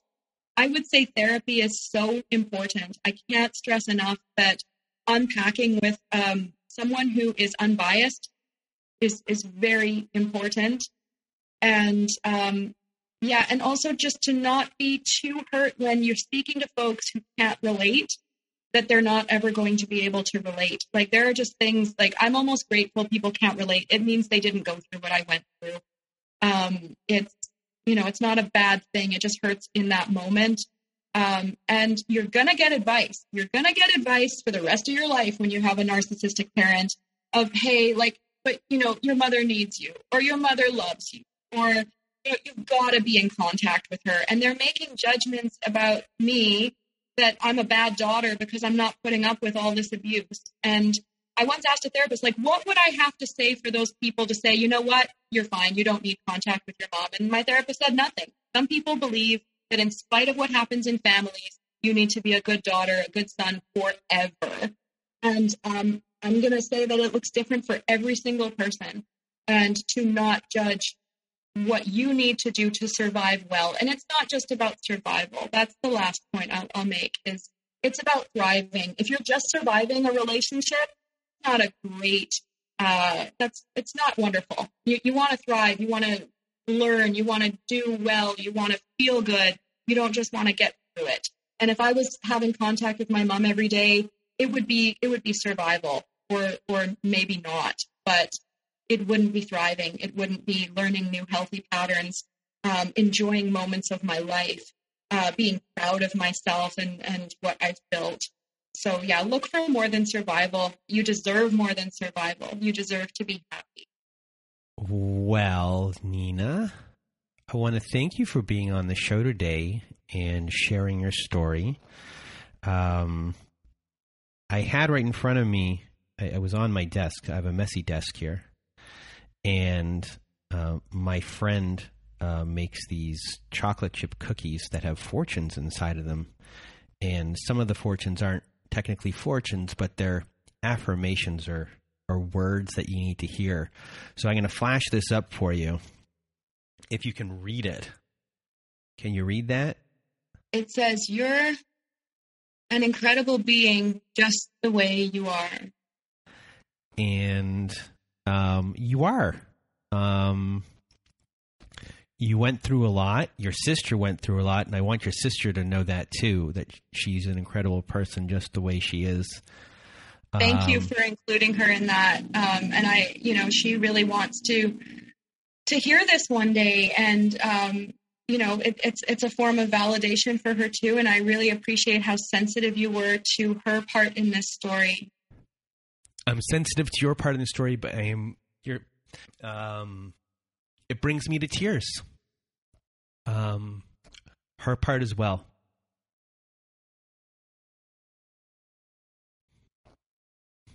You know, your story is is unique, um, in in many ways, um, and it's very common for other people in, in, in, in different ways as far as the feelings and uh, the control and uh, all of that. And you've done a work. Um, you're still doing work. Um, and this is just the rest of your life. I mean, your rest of your life is is processing this and um, and ho- hopefully not being uh, have the trauma the trauma triggers you know hit you as much as they are and they lessen uh, every day. But um, really just thank you for for sharing your story. Um, i got emotional. I, I, and that is so touching. And and that's the other thing really quickly is that we are going to be retriggered and that that's going to happen. But the the bounce back rate changes as you get help as you know yourself better as you know your responses better. It's not always going to hurt the way it used to. And and that's it's really important for people to know that because i mean the way i feel the first couple of minutes when my mom triggers me now when she calls me after three years I, i'm like great now this is my life again. But it isn't because with the skills that i've been taught and my self-awareness and my my uh, support system it doesn't have to be like that. You know so it, we're we're all so capable of of healing it's, it's incredible you know? It's and again, it doesn't have to be 100%, and 100% isn't even the goal. So, um, thank you so much for just for having the desire to hear people out. It's so powerful. I'm not good at taking compliments, so I'll just smile. and that's that's absolutely fine. That's a good acknowledgement of what I said. And uh, it's a lot of people, you know, they they um, they're interested in the story, but they're kind of weaving in and out all the time. And I love that you you really um, you want to hear it from start to finish, and you, you want to really understand. And uh, I that is really unique. I love that. I love this community, and it's taught me so much. And when I got re-traumatized recently, that's how I found your community, this community, and um, I was like, oh, there's people just like me who get it, you know, because it's hard to open up about these things with with you know a, a, bunch of people in your in your own sphere. It's amazing to have connections with people where that's what you can have in common, and you know, and then you just kind of go back into into your life. I love that. So again, thank you. Well, thank you. And if you want to be a guest on our show like Nina was today, please do go to our website at narcissistapocalypse.com. Top of the page, there's a button that says guest form. When you click on that button, it takes you to our guest form page. Please read all the instructions and uh, fill out our guest form, press the submit button, or send us an email at narcissistapocalypse at gmail.com. Also, at our website, we have our very own safe social network. So, if you need support, click on the support group button. When you click on that button, it takes you to our support group, and there you'll find our forum boards. And every Wednesday night, Thursday afternoon, and every Saturday night, we have Zoom meetings, we have support group meetings. And we have on there as well episodes that never made it to air, and we have ad-free episodes well as well if you're looking for that. And uh, also, if you just want to support our show, please do join our support group because it helps us out a lot. And if you need even more support, please do visit our friends at domesticshelters.org. So if you or someone you know are experiencing abuse, you are not alone.